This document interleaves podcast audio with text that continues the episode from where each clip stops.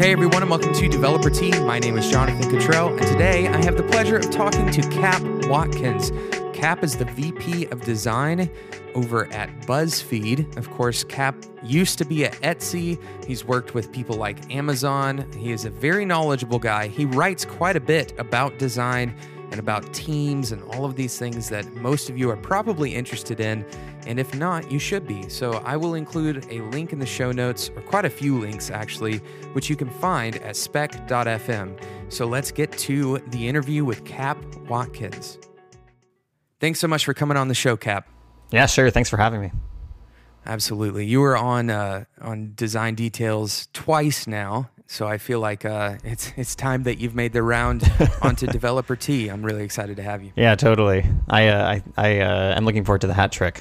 So Uh, you tweeted that you would have uh, some, hopefully, some software development uh, jokes up your sleeve. oh, I forgot to look those up. That's really upsetting. Um, I I can tell you the joke I always use uh, at I used it at Etsy and at uh and at BuzzFeed a few times now. Whenever there's like an argument going on about database stuff, uh, and I Mhm. hear you know you hear like developers talking about this stuff that I don't totally understand.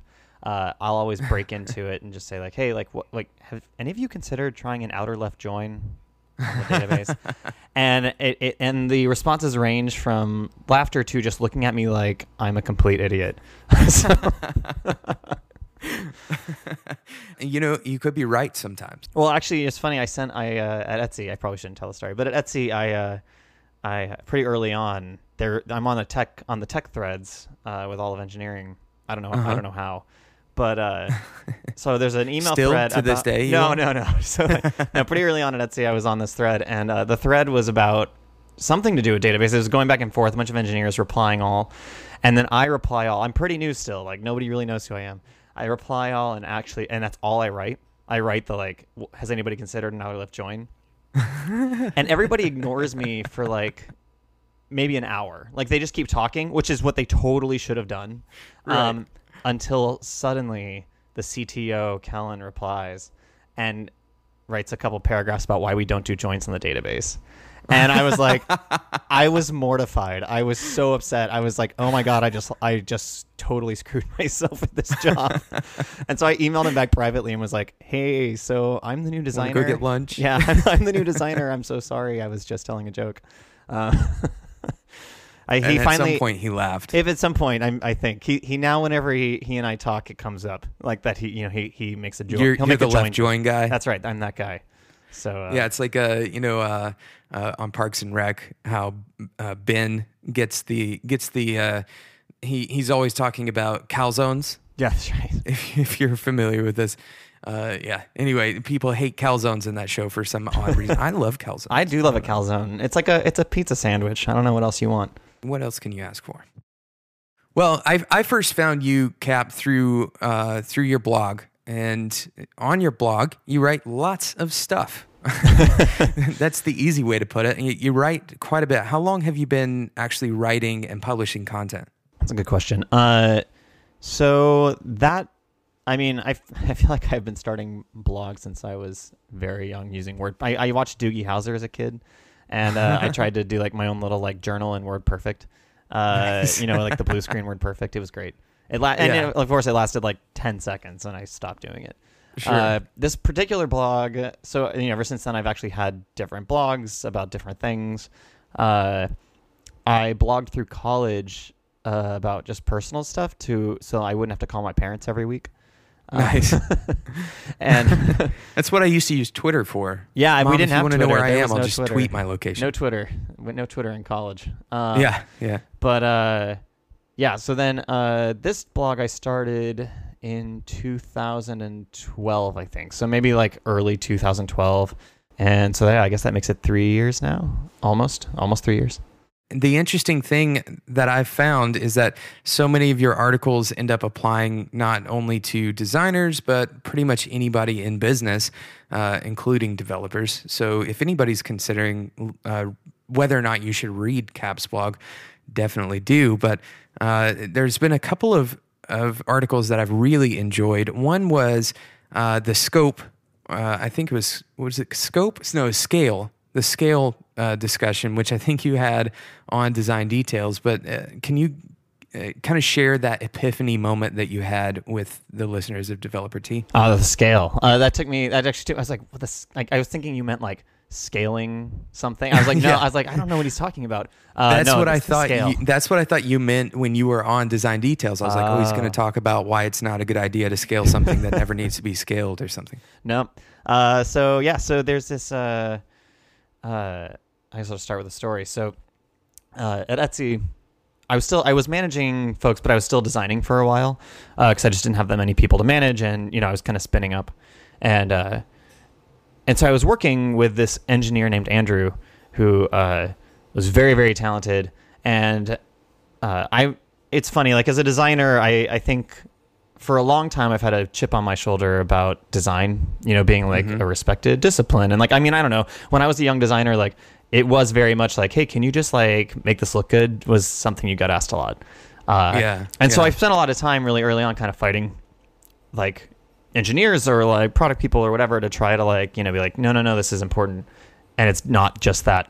So, you know, Andrew and I would, you know, I, I'm going to use the word discuss uh, very lightly. uh, we would discuss fe- the features we were developing together, and sometimes they would just go on and on and on. And it was these like really, I mean, at times very stupid, like minute things, like like where should this button go? And we would talk about it for I swear to God, like 30 minutes. Like that chip on my shoulder thing was really making me feel like it was important. And one day, Andy, we're in the middle of something, you know, about that, and he just goes, he just stops me, and he's like, "Whoa, whoa, whoa, whoa!" He's like, "I'm a two out of ten on this. What are you?" And I was just blown away. I had no idea that I could rate my feelings about things. I didn't really like, and It's binary. no, yeah, It's- totally. It's I, I always felt like it was zero or one. Yeah, I felt like Yeah. felt like this is like either I have nothing to do with it or it's really important. You know, it's like that's Right, yeah. that's the it's a little hubris, I think. And I said, uh, I I mean, I guess I'm a six. And he goes, okay, great, we'll do what you want to do. And he walked away. And and ever and like you know, I thought about that for a long time, and ever since then, like I've taken to kind of rating my feelings about things on this scale Mhm. from one to ten. The article was about like basically how many fucks do I give about this? It's okay to curse, right? Some people feel a little friction and feel like they need to push it back against that. Um, Mhm. as opposed to, I think there are a lot of times where it's probably a better idea in the short term and even the long term to kind of let stuff go. To just be able to say, like, look, I, I actually don't feel that strongly about this. This isn't that important to me, and it seems to be really important to this other person. So I'm just going to let this, you know, I'm going to let this thing happen. Um, and I think people get really nervous about that idea, like when I talk about it, because they think, oh, well, if I give a little bit here and a little bit there and a little bit over there, like, you know, all of a sudden that adds up to this huge, terrible thing, right? Um, but it, it's just, in practice, it never happens that way.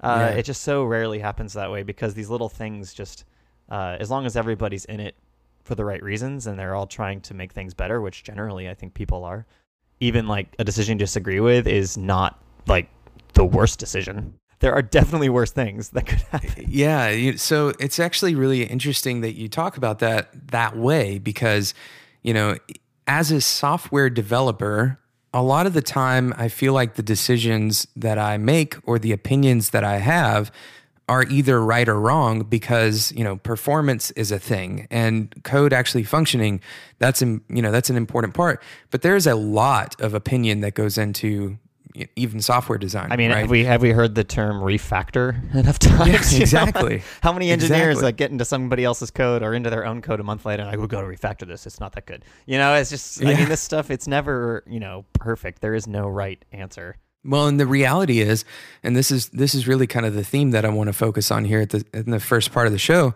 Uh, it's it's all writing, right? So whether you're writing a blog post or you're designing something, you know, you're designing a system, or if you're writing software, a lot of it is is some kind of writing is involved, some kind of you know taking your thoughts and putting them into a form, and whatever that form takes has a lot of your fingerprints on it Sure.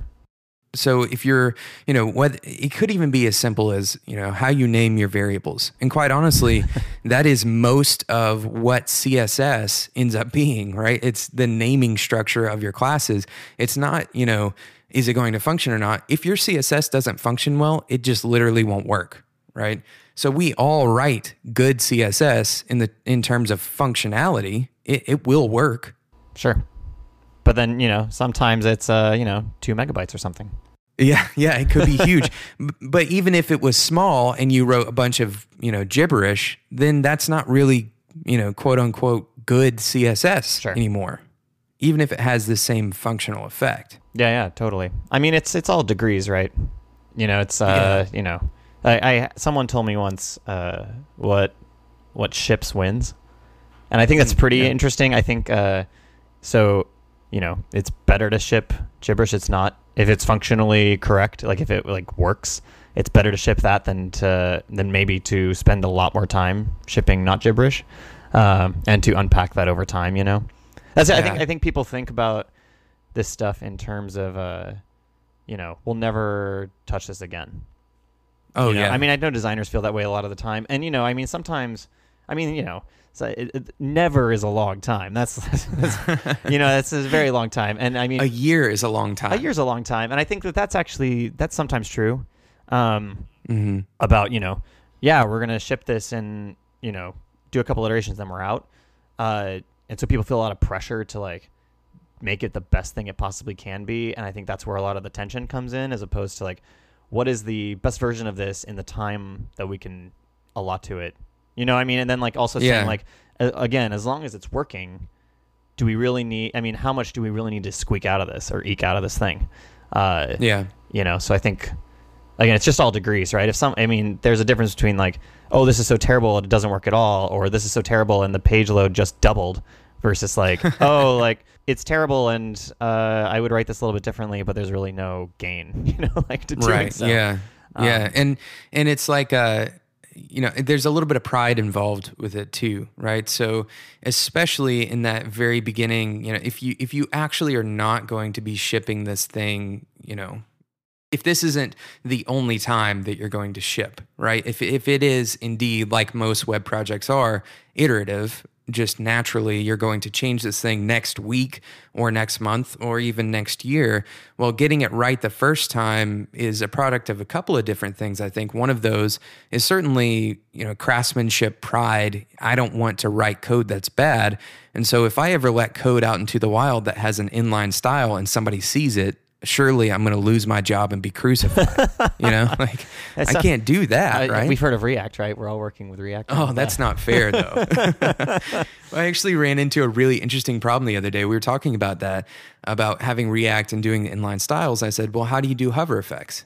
And it was like a moment of, wait a second, that's where this thing kind of breaks away from our traditional thinking of CSS. Interesting. Is, you know, now you have to write a function for responding to hover rather than just a rule. huh yeah I haven't, I haven't played with it that much that that actually makes a lot of sense though Yeah, because basically what it does, uh, for those of you who are interested in this, I, I recommend going and going and watching the talk about it. That kind of justifies uh, the reason why I, I loved the talk is because he talks about like questioning your assumptions and questioning best practices that you accept just because they're there, right? And because a lot of people have said they're they're best practices, and so he he you know he looks for ways of applying styles in realistic and you know acceptable ways that kind of go with the methodology or philosophy of react which is you know everything has a state and we're bundling it all together. There's a lot of view stuff that goes along with state. So why not go ahead and throw the styles in at the same time? It's basically the same thing as writing css and that's true up to a certain point right? And hover is one of those points. That's curious. Yeah, yeah. Overall, I think that is a really interesting direction. I would love to see how that particular problem gets solved, if it gets solved at all. Now, I know that a lot of the intention behind pretty much any web framework now is to focus on mobile, and hovering isn't as much of a thing on mobile. Although I'd be interested to know what you think about this, about 3D Touch enabling some kind of mobile hover state. Oh boy. I feel like that's probably. I mean, we've just invented double click for our phones, which doesn't. or uh, sorry, right click for our phones, which doesn't Yeah. feel. I feel bad, like knocking it without using it. I feel like that's something I wouldn't. I shouldn't do. But uh, I mean, just Well, even what we watching. do, right? Well, yeah, but even watching the demo where it's like, oh, you press on this icon and you get a, a flyout menu. It is it is right click, um, Mhm. which Yeah. means that most people won't discover it, or if they do, it's an accident. They will be trying to do something else, um, and then they'll be like, "What is going on? Like, what is this thing that I just did?"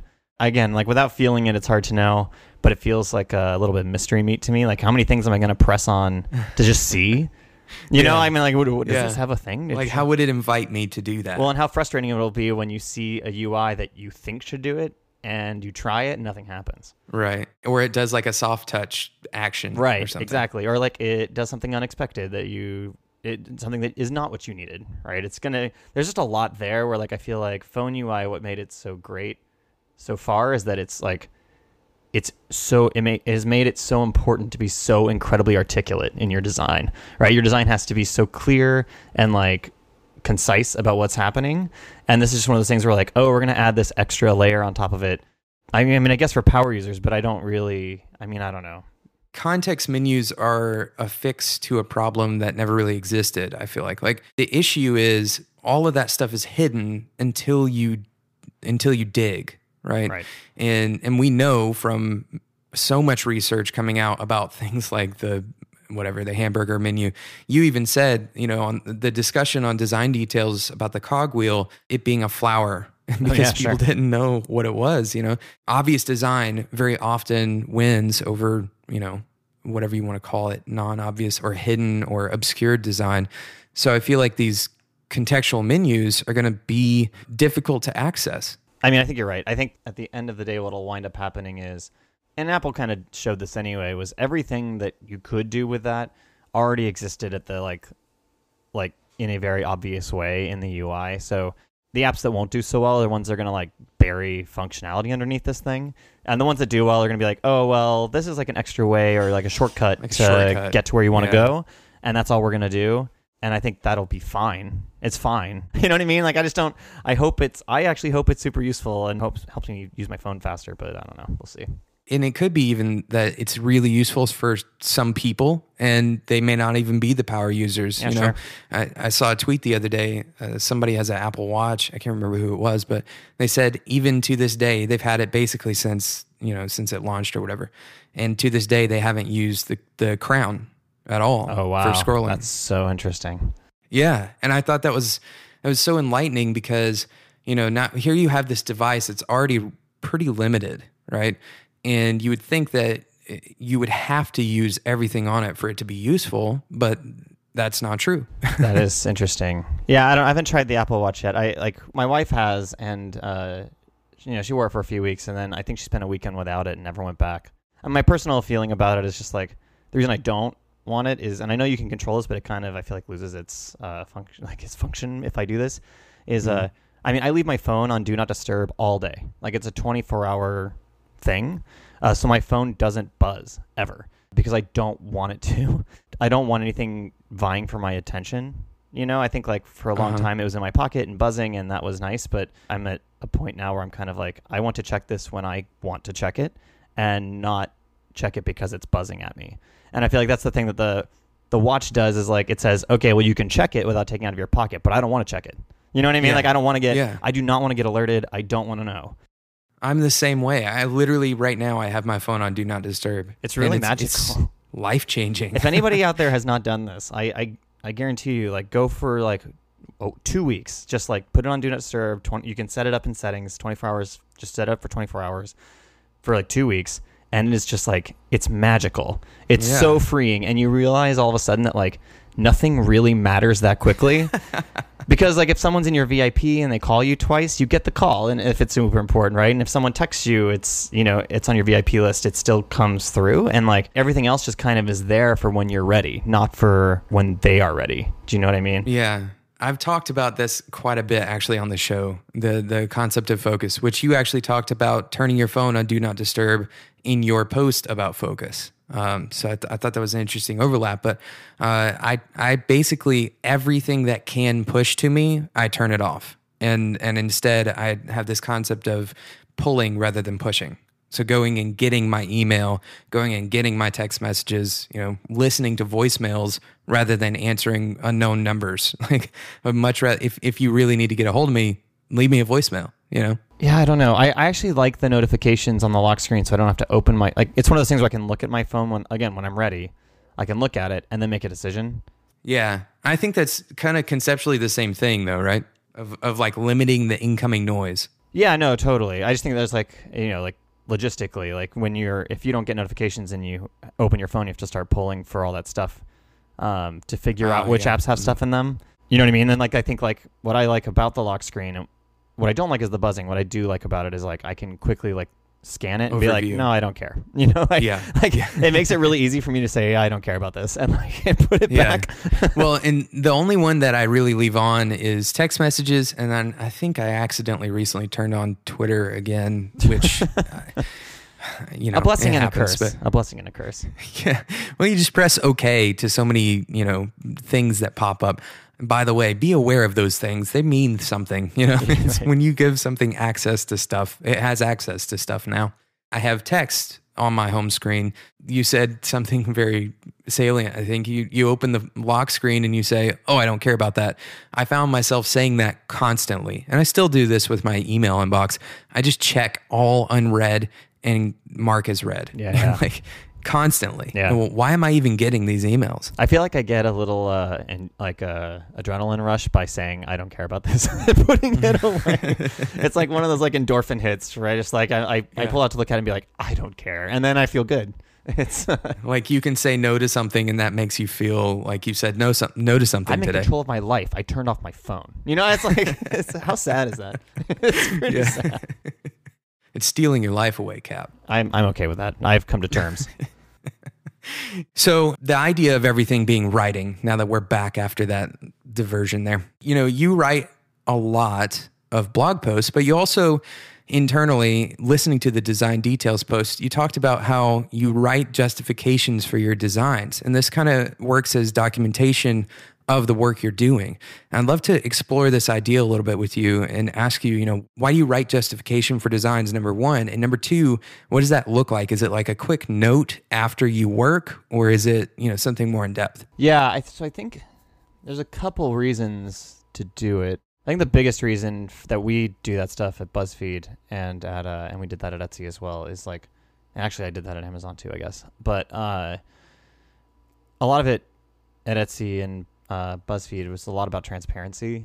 You know, we're working on teams, and in a lot of cases, like working with cro- like across teams or working on things that touch other people's stuff, or working, you know, in an environment where someone may not know why you're making the decisions you're making. And so I think like one of the biggest things about documenting, not just writing down like justification for the design or even the product that you're working on, it's important for you, but it's also really important for other people to see uh, so that they can contextualize the work that you're about to share. Do you know what I mean? So like, so we use Basecamp to document all the design work at BuzzFeed. All the designers are on all the threads. Uh, the engineers for each team are on the individual threads for the products that they work on with those designers. Uh, the product people are on those threads. Whoever, basically, whoever wants to have insight into what's going on has access. And every post, so every thread the designer starts. So a designer will start a thread for a new feature, right? Be like, oh, we're gonna redesign this page. We're gonna redesign the homepage, right? I think a lot of designers do this thing where like, like we're gonna redesign the homepage. They have a conversation. They start designing. Like they start like working in Sketch or Photoshop or Illustrator or whatever.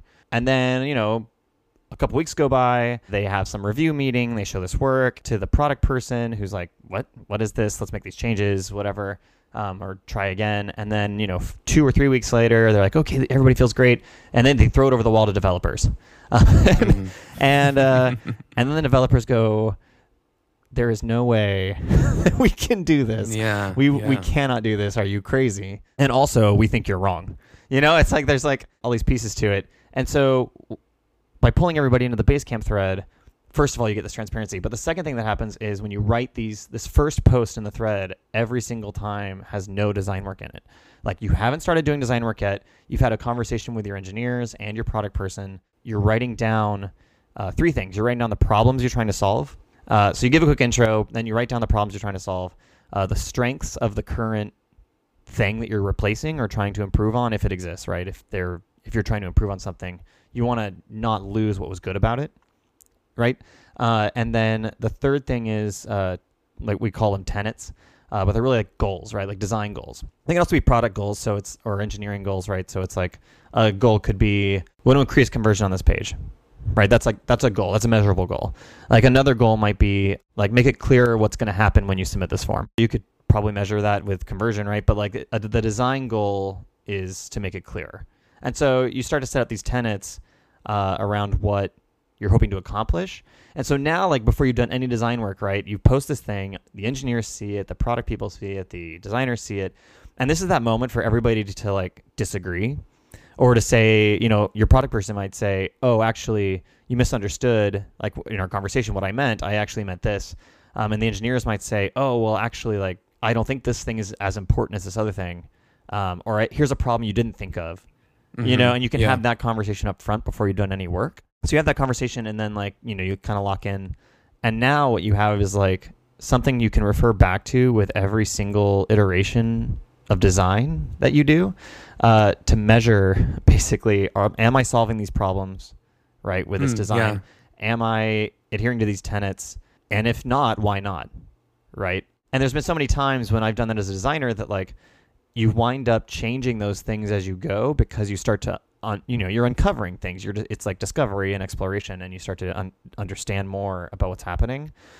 And so you change or add or delete from those lists as you go based on what you're finding right? Or what an iteration would tell you. It's a really nice way of including people and articulating and also documenting for transparency like the design process. For junior designers particularly i think it's a really good way to force yourself to think i think daniel burka posted this the other day that he had he found something where it was like the difference between a junior designer and a senior designer.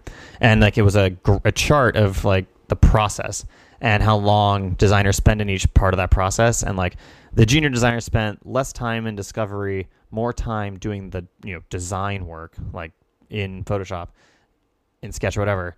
And then you know the last bit kind of like you know iterating or whatever. And then like the senior designer the like time spent thinking was like exponentially longer. And then the time actually executing was shorter. Um, and then you know iterating also was like there. And i think it's just like how do you take a junior designer into like towards that is like this is the way to like this is the forcing function right? To be like we're going to write these doc this documentation. So sit down and think about it. That actually touches on a few different things that I think are really important, uh, especially when it comes to how this intersects with you know developers or whatever system admin.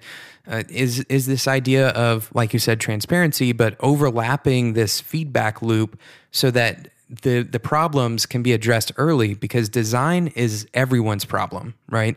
Like you you don't have an engineering team just to execute on a visual thing, right? That's not the point. The point is that you all are kind of working on one problem together. And when you have a, a team of people that have the ability to, you know, seed into this concept or seed into a conversation about something, it, as long as it's moderated well and you aren't doing, you know, the evil design by committee, which I'd be interested to hear how you avoid that. But uh, that that kind of conversation can help the design actually you know avoid some of the pitfalls that otherwise would fall into and it's not design is no longer just sitting in photoshop right it's it the design it, sitting in photoshop is just an expression of the design Yeah, I mean, I think uh, I think people tend to have a little trouble when it comes to. Uh, I think the term ownership tends to be a problem yeah Mhm. um, across all disciplines, really. So, I, I think what this starts to break down a little bit, like even just the Basecamp thing, like it starts to break down these walls between not even just design and engineering and product, but like product and design and engineering, right? Because like that first post isn't about design. like it's not. Like it's about the product, right? And like what we're doing and why we're doing it. And you know, this is the chance this is like an opportunity for first of all, the designer wrote the post, so like they are clearly trying to articulate the product vision, right? Mhm. And then the engineers now, if they didn't before, also have an opportunity to respond to that, you know, respond to that and to engage in a product discussion and not an engineering discussion and not a design discussion. Um, right. And, I, and later we're going to talk about designers kind of working in code with the engineers, but like I think the goal, like a goal that I have with teams, and I think a lot of people, I feel like a lot of people share this, is like trying to break down the silo, right? Like just trying to break like the, these things aren't just touching; they're actually right on top of each other. You know, it's like every decision an engineer makes has impact on the user experience, right, and the product and the future of that product and how easy it is to iterate or how fast it is or if it works in a certain way or how it throws errors or whatever. Um, this is these are all things that matter and are part of this. I mean, like kind of what you're talking about, this like singular thing that like there's no owner of a discipline. It's just owners of the product, right? Of the final product. So you, you mentioned the throwing over the wall, and I, for whatever reason, had this kind of a vision of like, you know, a product being like a child and the design team being the mother or the father, whichever one. I'm not trying to make a big deal out of that, but and then the development team being the other, right? And you can't parent, you know, one versus the other or one completely separated from the other without actually communicating. Like you can't look at things as completely separate as much as we want to componentize everything because it makes for whatever eh, better efficiency or you know we have plug and play kind of con- conceptually we can work on our own silos and then you know interface them together ultimately all of that is just a facade for one big working system and and each thing definitely affects the other things and it's all just framing right i mean it's i think uh, framing things as uh, i think we say things like product owner or you know these the engineers own the code base or whatever. I think there's these like these words of ownership, but it's really more it's it's expertise in a tool, right? And a, yeah. a way of mm-hmm. thinking and using that tool, right? So for an engineer, that tool is code, and for a designer, that tool is you know user research or you know sketch or whatever, right? And then uh, you know product manager is, I mean, this is no small feat. It's going to sound somewhat sarcastic, but it's like Jira is something that's very hard to use, and it's like and it's a really powerful tool that can really help your team, right? Or um, you know, even just like the soft skills that a product manager comes in with expertise, right, to help manage things and make sure everything's on track and stuff. I think there's just like everybody has these expertise bits, but it's not ownership, right? Like it just because engineer owns the code doesn't mean or is the expert in the code doesn't mean that like a designer can't do that or just because a designer works in sketch doesn't mean that they own the design that seems crazy. Yeah, well, because again, it's it's it's viewing it as discrete things, right? And while certain expressions may like technically, I guess you could say that a, a code file is not the same as a dot sketch file or whatever. They all are contributing to a final. I, I don't want to use the word experience but really that's that's what it is right it's it's a final thing that you know everything culminates to that when the user interacts with this thing, what happens? Yeah, sure. Okay. How often are you actually designing? Because I know as VP, which you mentioned, there's not a P of design, but as VP of design, a lot of your job is is hiring, right? I mean, it's hiring and management and strategic thinking for the team and the organization. Um, I've been doing a lot more work on uh, developing like our uh, professional development stuff for tech for the tech team generally. Um, just kind of like how do we support people as they grow and what uh, you know what kind of stuff can we put in place for people to do you know to feel like you know they're progressing in their job and career at BuzzFeed. Um, and like so my job is actually I don't do very much design work anymore at all. Um, I am like I'm still working pretty closely with the designers on the uh, CSS framework and style guide that we've been working on, but other than that, I'm not really doing. I'm not really opening Sketch anymore, or uh, or doing any. I mean, also like I was doing some branding work, but we've just I just finally hired finally hired someone who's much much much more talented at that than I am, and uh, and so it's a good thing to be able to say, isn't it? Oh god, I feel so good. Um, I, I you know that thing where you're doing something and the entire time you're going like I shouldn't be doing this. I shouldn't be doing this. yes. you just know yes. it's not going to be good but he's amazing and so he's like spinning up and uh, starting to take on more and more of that stuff. So like there's going to be a day not that soon from now where i'm pretty much just you know managing period. So it's actually a very exciting day. I'm pretty pumped about it. That speaks to what we were saying earlier about design not just being the execution moment necessarily but the entire kind of holistic team. That's an important part of what happens to the design right? Like you have to have that backing experience first of all to be in the position that you're in, but also you know by by putting the team together in the way that you are doing it, that actually has a, a lasting and cascading effect on the ultimate thing that you're building. Yeah, I mean, it seems to be that way. Um, I don't know. Theoretically, I mean, some, I mean, right? This is why people either get into management or don't get into management. I think, uh, or they get into management and hate it. I think I'm very good at knowing that I'm not very good at things. Um, I'm like I, I maybe some sort of everybody has this imposter syndrome, but mine may be you know one of those things where I just am always concerned that I'm not doing it so well. And so I get very excited when I find people who are very good at what they're doing because it just takes a whole ton of pressure off of me.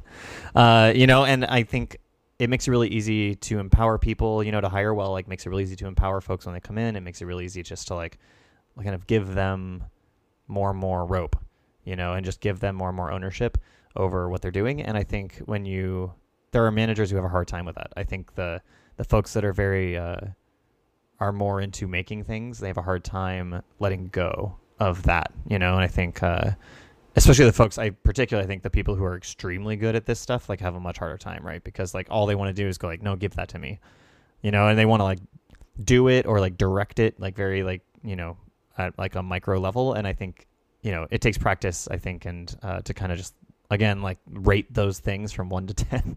I mean, yeah, like, yeah, great. This absolutely. thing's kind of okay. Like they probably know that. I probably know that, but how much do I really care? And can I let them kind of like have this experience? Our CTO at BuzzFeed, after nine years, just recently left the company, and he was giving his last lecture uh, in his last week before he left. And someone asked him what the hardest thing, or what the most important thing he learned was, or one of the hardest things he had to like figure out how to do. And his response was, "I had to learn to let the people I manage fail. Like that has to happen. Like I have to let them." fall down and pick and like actually pick themselves up and like dust themselves off and keep going and then be there for them to like help them obviously um, but if i you know if i tried to make every decision for everybody or tried to you know be Im- impact every decision for everybody like i would like i would go crazy and then i would drive them crazy and they wouldn't ever learn because they would never have actually like experienced what i've experienced you know what i mean like i've been very lucky to experience like i'm talking about me now like just like total like failure. Yeah, I was actually going to ask you a question about that, but go ahead and finish, and then I'll I'll ask the question afterwards. No, I mean that's kind of it. I mean, I think, uh, yeah, I just think being able to hire people. I think like it just like that makes me really excited because I like to hire people who feel who are resilient and uh, who can fall down and you know just keep going. You know, like they just won't. They they have too much uh, momentum and energy to like to just lay there, you know, and like right. I think it's really important.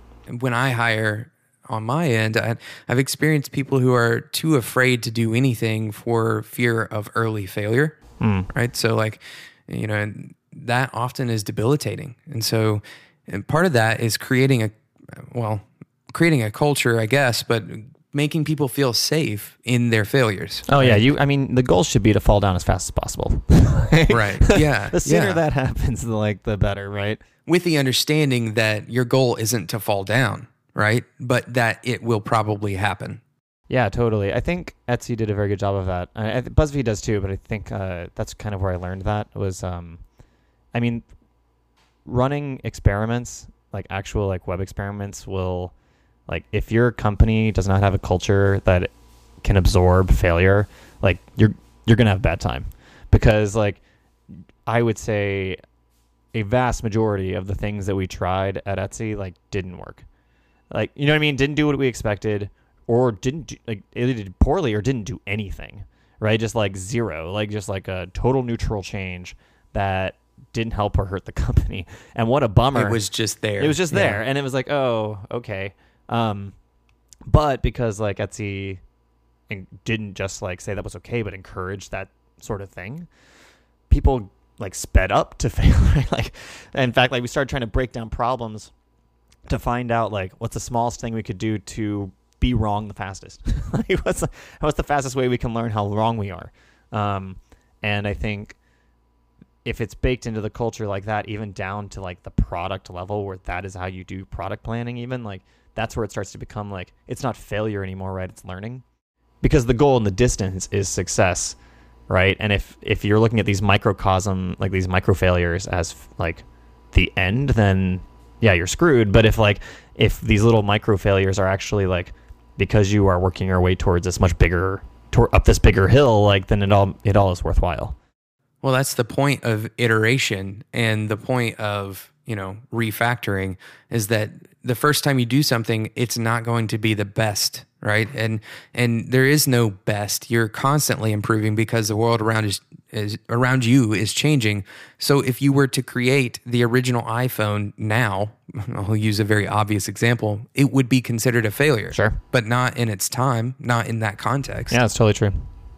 So I think failing is is just an inherent part of progress, but failure in and of itself, like you're saying, it's not the end, right? Like if you stop at failure, then you failed. But if you use failure, then it's not really failure as much as it is, like you're saying, learning. It, it really did.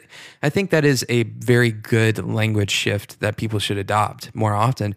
Failing is really just stopping in the middle of the learning process. Right. No, totally. And it's all part of it's. Yeah. I mean, looking at it as a process is actually the most probably important thing. Yeah. Uh, that it's like steps and not, you know, again, you're right. I mean, like I've I've seen it. Like people stop, people stop, and then it's over. Like, Right. and yeah. it's actually sometimes that's the right thing to do, right? Like sometimes like you you know we took a bunch of steps. I mean, this happened at Etsy too. You take a bunch of steps, you wouldn't get where you wanted to go, and you would stop, and you would like be Yeah. like, okay, we got to step away from this. Like this path actually is not producing dividends. it's not worth investing. Yeah, we're not in. finding Yeah. we're not finding the we're not finding any purchase here. So like finding another path, or even coming back to that some other time when maybe we're fresher and we're thinking differently. That's probably the textbook definition of actually failing is like, oh yeah, we tried all this stuff, nothing worked, so we stopped. But at least we knew enough to stop, I guess. Yeah. No, I, th- I think the idea here is that like you aren't uh, typically, unless you are, I don't know, working on your life's thesis or something.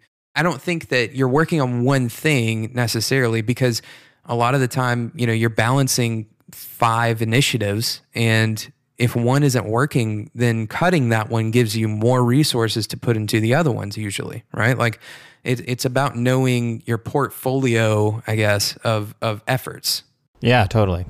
and that's probably especially true for uh, for managerial roles is you know how, what is the energy of my team going towards and i need to be aware like keep my finger on the pulse of when we need to cut something and and move move that person in a different direction Yeah, I mean, yeah. I mean, people get tired, right, and burnt out, and like you can only withstand so much of the same, you know, pursuing the same thing. I think, and not and not actually being successful before it's kind of time to try something else.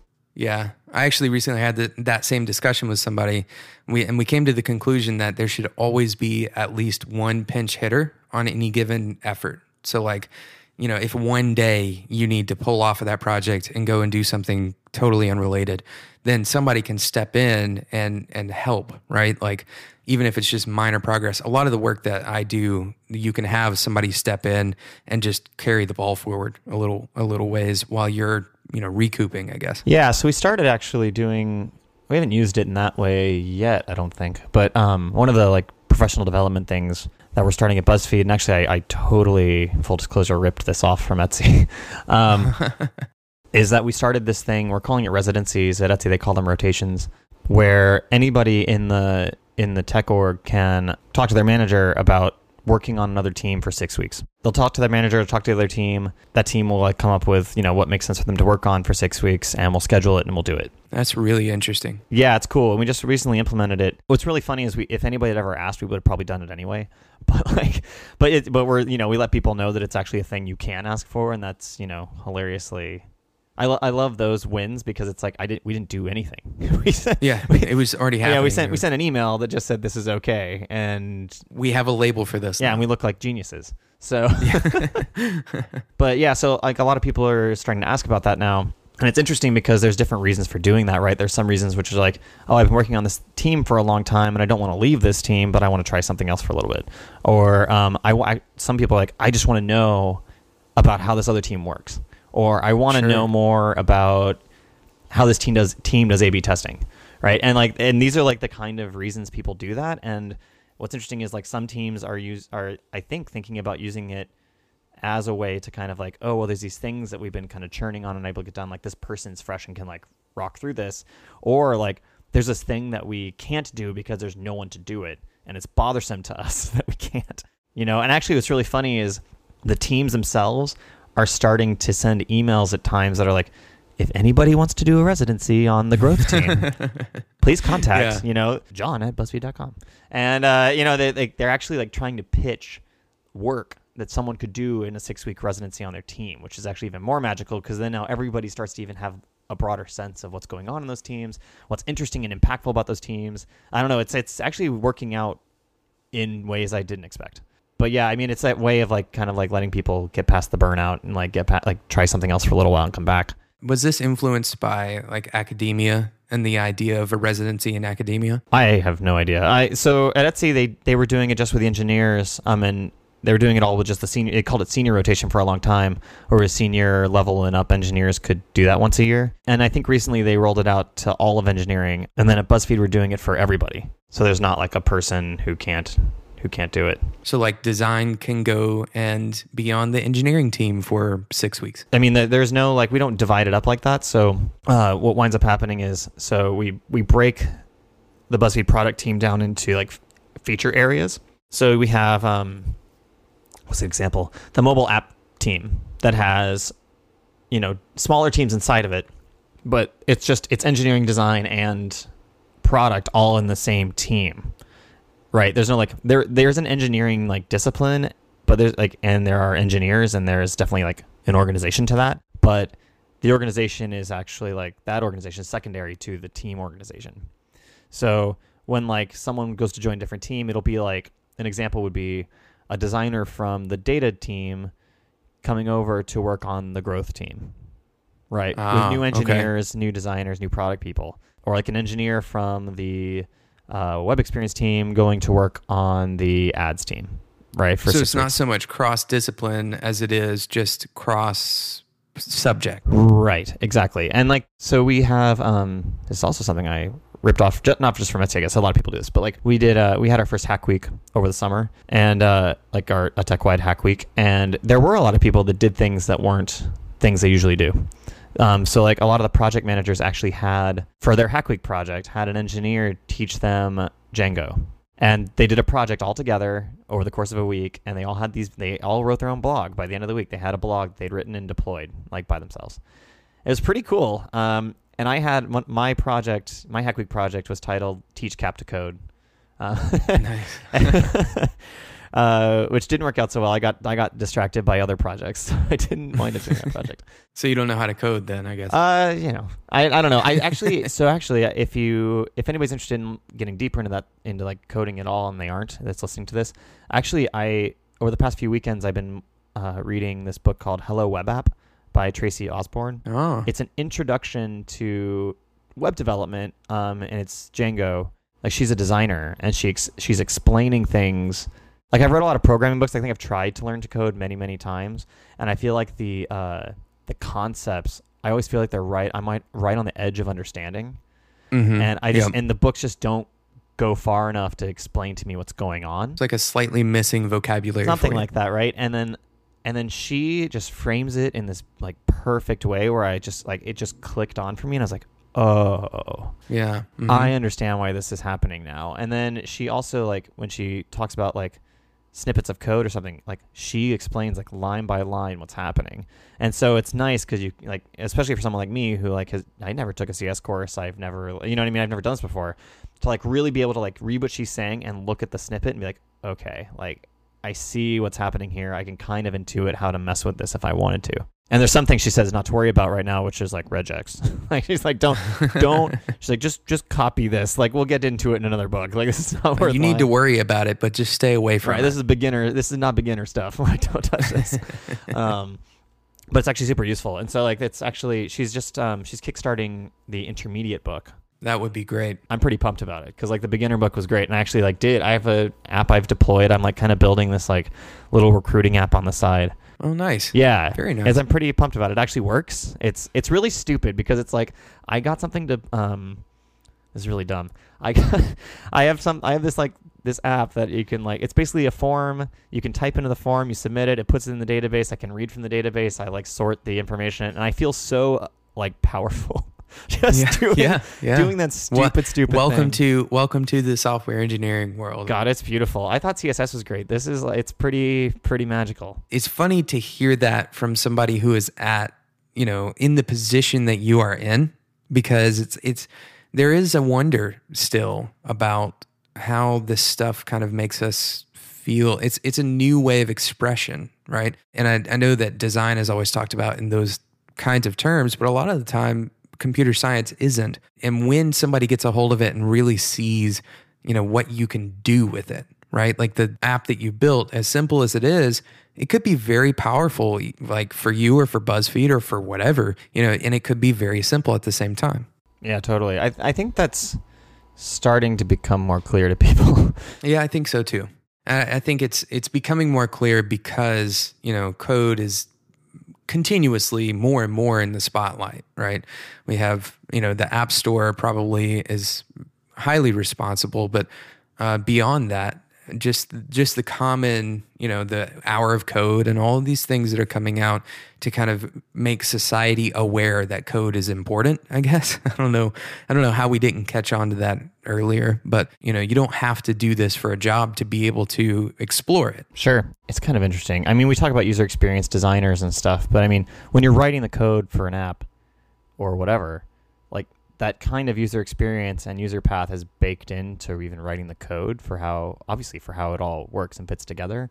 And so what you wind up with is like, actually, in my experience, like, devel- some, a lot of developers I talk to or work with, have worked with in the past are like, some of the best user experience advocates because actually like the shortest path for the user is the shortest path for the code a lot of time right and like and they're and they're thinking about that because they're building it and so Yeah. we're starting to get into a place where decent design is becoming more commoditized i think Yep. like i think it's Mhm. becoming easier to do pretty good design like good enough design for sure uh, like i mean how many apps have we seen that had no designer that have done pretty well i think not to say that, i mean this is I mean, I'm the VP of design. This is sacrilegious, but like, I mean, not to say that it's not important or that like you, you know, again, having someone with that expertise doesn't help you, right? I think it does.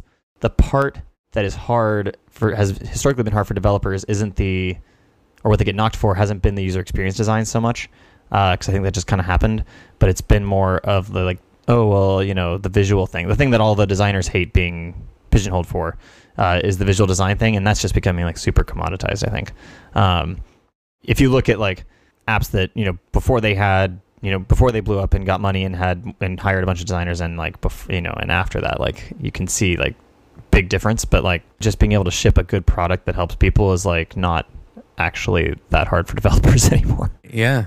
Things that work tend to continue working, right? Like how many different iterations of a form or how many different iterations of, you know, notice or alert or modal do we have to do before we say, okay, let's just reuse that one? You know, no like, totally at what point do we say uh, let's let's take it back a step and look at you know how are how are we spending our time are we spending our time making this modal you know our own personal expression of what a modal should be or are we spending our time really thinking about you know how are we going to get people to even come to the site Yeah, yeah. Which is actually why I think it's I think this sort of thing is good for design too. I think it like helps us change our focus a little bit into a more for developers too, but like for designers it means you have to be more strategic. You know, you have to start thinking in a different way because it's not important anymore to be thinking about how it looks or even sometimes not even enough just thinking about the one thing you're working on works, how it works. Like it needs to be like more holistic than that, more broad than that. Like I think like design has a lot to say about questions like where are people going to come from? Like where should we be putting our marketing? Like what should the marketing copy say?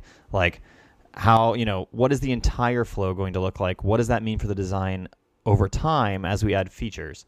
Do you know what I mean? It's like there there are harder questions than the feature you're working on. And I think oh yeah the more that that can become easier for everyone to get involved in and collaborate with, the more and more designers are going to have to kind of redefine their jobs and like again like just put, peel back, you know, peel up another layer. Um, and I think it's really cool. I think it's actually really important. Well, it kind of starts to overlap with marketing, right? Like, and and we're as as I, I said earlier, this all becomes one big effort. You know, you, have designers that are talking to marketers. What are the channels that we're advertising on? How do we maintain continuity between the different voices? Or, you know, if, if somebody is coming from a specific ad, should we show them specific voicing because we know something about them based on what ad they came from? You know, I mean, there's so many questions and analytics can you know be thrown into this conversation as well but really it comes down to you're you're building one thing together and if something if there's a problem like for example if you have a very low you know visitor uh, number uh, if you have a very low page hit number and you need to solve that well you can't just solve that by designing a better looking thing right like that maybe that would help but that's not the only solution to the problem Oh God, I hope not. Maybe bounce rates are are more affected by designing a prettier thing. I don't know. I mean, uh, you know, ob- I mean, obviously, we're approaching a singularity where there's only one type of person on a team. Is that what we're saying no, I, now? I, God, I don't think so. Hope not. Thank you so much for listening to today's episode of Developer Tea. I hope you enjoyed my interview with Cap at least almost as much as I did. It was such a such a blast to talk to Cap. Uh, if you enjoyed this episode and you don't want to miss out on future episodes of Developer Tea, make sure you subscribe in whatever podcasting app you use. Uh, most of you are probably listening on your on your phones, and most podcasting applications on your phones you can subscribe in.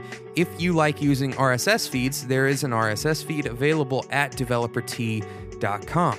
Of course, all of the relevant links uh, and show notes will be available at spec.fm, and you can find all of the past episodes of Developer Tea at spec.fm as well. Again, thank you so much for taking some time out of your day to listen to today's episode. And until next time, enjoy your tea.